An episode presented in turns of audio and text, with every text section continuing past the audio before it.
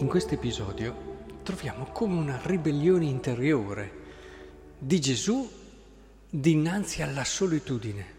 Perché provate a pensare il contesto, questa donna è rimasta prima vedova, prima ferita, che la lascia sola in quell'amore che aveva guidato i sogni della sua vita. E poi nell'unico figlio che aveva, ecco che viene colpita anche lì perché è chiaro, dopo la vedovanza se hai un figlio diventa tutto per te ancora di più. E quindi è come l'icona, questa situazione, questa vedova di Nain, della solitudine di una persona. E questo miracolo sembra quasi a dire che Gesù, quindi Dio, non, non si ritrova con la solitudine, non c'è mai stato Lui solo dall'eternità nella Trinità e non ha fatto l'uomo perché sia solo, non ci ha fatto per essere soli. E allora non è che Dio intervenga tutte le volte in questo modo per andare incontro alla nostra solitudine. E la prima lettura ci dice l'opportunità che ci dà ordinariamente quel miracolo che ci dona ordinariamente per vincere la solitudine per non sentirci soli, per vivere quella vita che Lui da sempre ha pensato per noi, potremmo dire quella vita divina che Lui da sempre ha pensato per noi. E allora ci spiega che eh, siamo un corpo e il segreto, vedete, per non sentirsi soli è cominciare a ragionare in questi termini. In un corpo ci sono tante membra, dice, e ognuno ha una sua funzione, ha dei suoi doni, ha delle sue qualità e delle sue caratteristiche.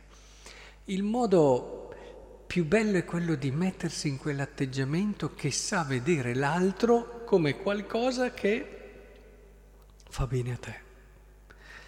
La diversità, eh, tante volte lo diciamo, l'abbiamo ripetuto spesso, viene vista come da parte di alcuni un qualcosa che mi infastidisce oppure mi spaventa. E sono tante le reazioni che si possono avere. Pensate che bello invece, in un corpo tante funzioni, tante membra e io ho bisogno di te. C'è qualcosa di te che se tu non ci fossi impoverirebbe me.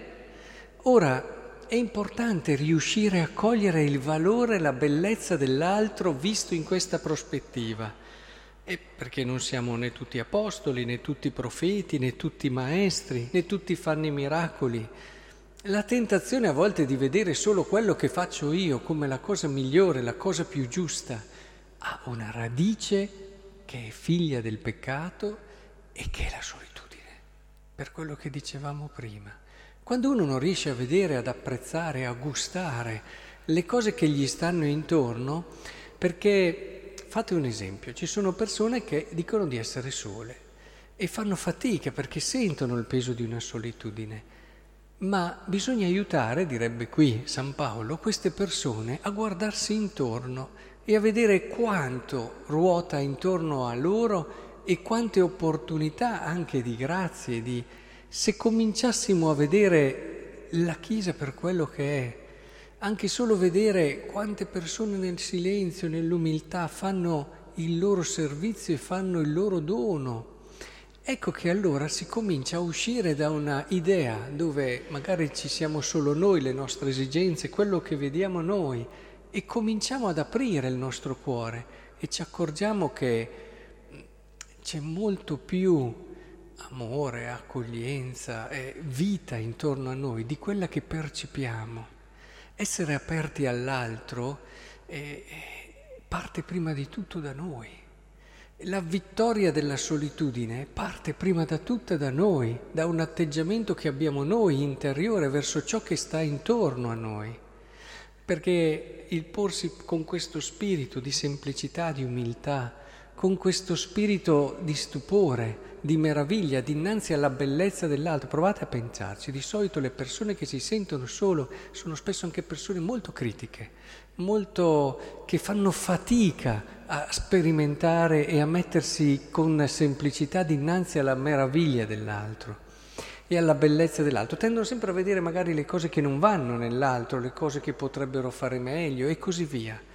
Ecco, lo spirito che qui ci suggerisce San Paolo è invece uno spirito di semplicità, un'apertura e guardate che questa è un'intelligenza spirituale, la chiamo così, perché sono persone molto intelligenti dal punto di vista intellettuale, ma che non capiscono questi elementi di base. È quell'intelligenza spirituale che ti permette davvero di cogliere tutta la ricchezza e la risorsa che hai intorno a te. Ora, penso davvero che la giornata di oggi, a partire da questa vedova, ci faccia sentire in modo vivo quanto Dio, è, che da sempre nella comunione, da sempre non è solo, desideri per noi questo spirito. Ma mi raccomando, cerchiamo di partire da noi in questa scelta e in questo stile. Poi è chiaro, ognuno di noi può aiutare gli altri ad aprirsi a questo atteggiamento, perché nessuno di noi potrà sostituire Dio, potrà fare chissà quale. Dobbiamo aiutare le persone a scoprire la meraviglia dell'altro e allora vedrete che eh, si vincerà alla radice quella solitudine che troppo spesso accompagna tanti di noi ed è motivo di grande sofferenza.